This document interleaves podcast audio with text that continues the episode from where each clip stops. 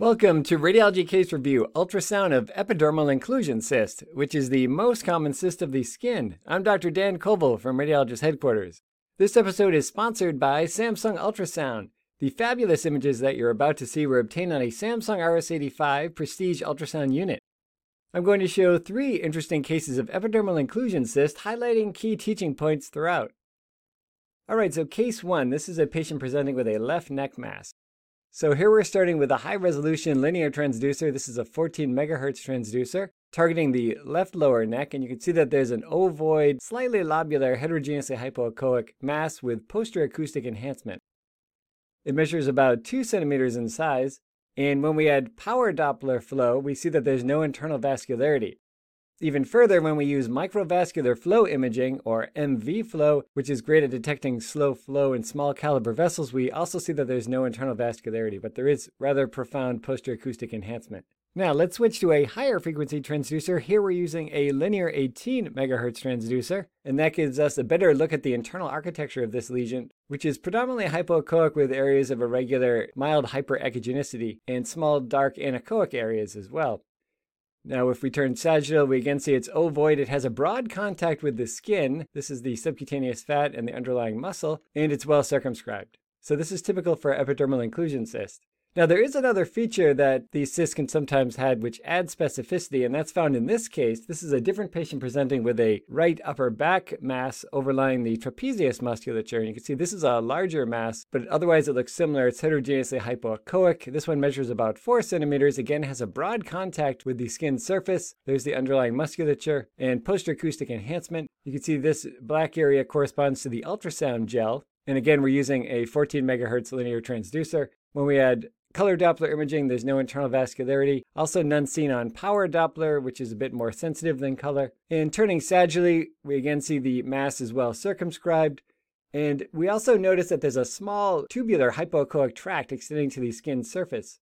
That's brought out a bit further when we turn transverse. You can see there's this little track going to the skin surface. We've added more gel here to give us a better look at that area. And that's a great technique to look at small superficial structures is be really generous with the ultrasound gel.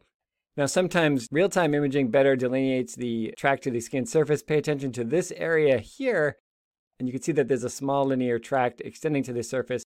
Sometimes, again, that's better seen with ample ultrasound gel. And again, we see that heterogeneous internal contents of the cystic mass.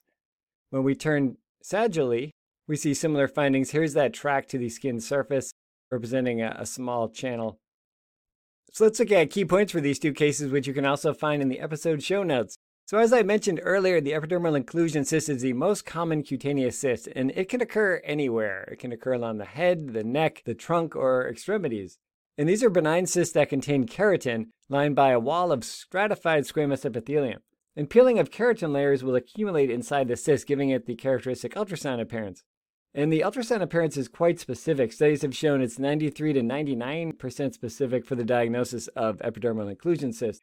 And typically, these lesions will present as well circumscribed round to oval masses with a broad 50% contact with the dermis, as we saw in these cases.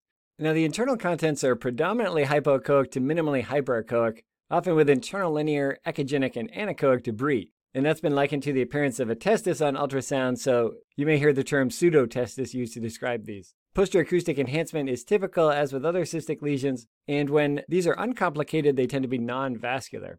And another feature that adds specificity to the diagnosis is the presence of a focal hypoechoic tract extending towards the epidermis, as we saw in case number two. That's sometimes referred to as the submarine sign. And you might see an overlying punctum on the skin surface correlating to that tract. And you can see that visually without the use of a transducer as a small dark colored opening on the skin surface. And then just some terminology. So these are not sebaceous cysts. Sebaceous cysts originate from sebaceous glands and contain sebum.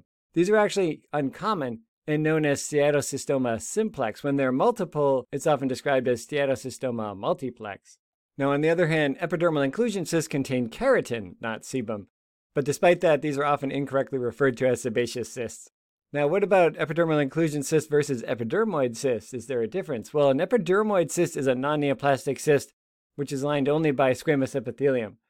And epidermal inclusion cyst is a specific type of epidermoid cyst caused by implantation of epidermal elements in the dermis. So all epidermal inclusion cysts are epidermoid cysts, but not all epidermoid cysts are epidermal inclusion cysts. So, epidermoid cysts are typically described by anatomic location. So, there are splenic epidermoid cysts. You may recall I did a video lecture previously on testicular epidermoid cysts. Those are different than these cysts, and you could just call them all generically epidermoid cysts, but these lesions in the skin are more specifically described as epidermal inclusion cysts. All right, let's look at the final case. So, this patient presented with a draining soft tissue mass about the intercostal space of the left upper back. So scanning of that region, you can see we're looking with the transducer placed in transverse position. This is a rib. We have a similar appearing ovoid heterogeneously hypoechoic cystic mass with post-acoustic enhancement, broad abutment of the skin surface.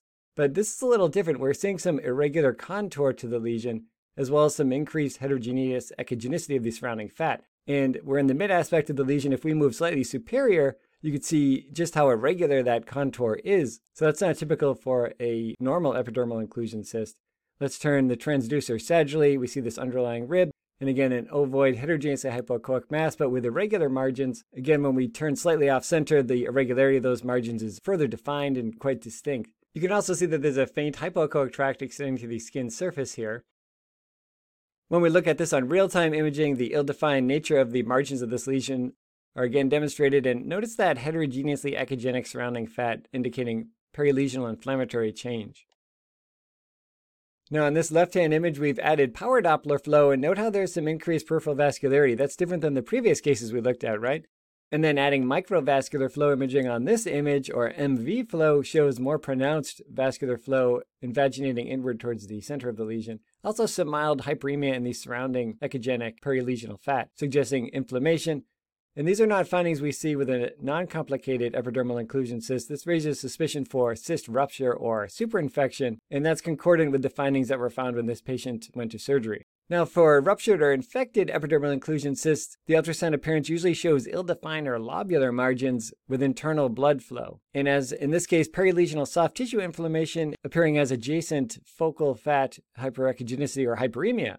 Now, uncomplicated epidermal inclusion cysts, since they're benign, typically don't require treatment, but if they become infected, they may require incision and drainage or ultimately excision. And anytime you see what looks like a cystic mass with internal blood flow, you have to consider could this be a neoplasm, such as a neurogenic tumor? So that would be in the differential for a complicated epidermal inclusion cyst. And growing cysts may also require excision, not only because they may cause patient discomfort with increasing size, but because there is a rare 1% risk of malignant degeneration of these cysts, most commonly into squamous cell carcinoma, but also basal cell carcinoma. This is an excellent reference, the Society of Radiologists in Ultrasound Consensus Conference Statement on the Ultrasound of Superficial Soft Tissue Masses by Dr. Jacobson, Middleton, Allison et al. Outstanding resource. I highly recommend you take a look at that. And thank you so much for joining me. I hope you found this educational. Thank you again to our sponsor, Samsung Ultrasound. If you like this lecture, a great way to support us is to subscribe to the video podcast on Spotify or Apple, or by clicking the subscribe button on YouTube. It would be tremendous if you would consider leaving a five star rating on Spotify or Apple. I also post interesting teaching files throughout the week that you can find by following us on Instagram, Facebook, Twitter, and Reddit, or by clicking the YouTube community tab. Until next time, remember radiology is life.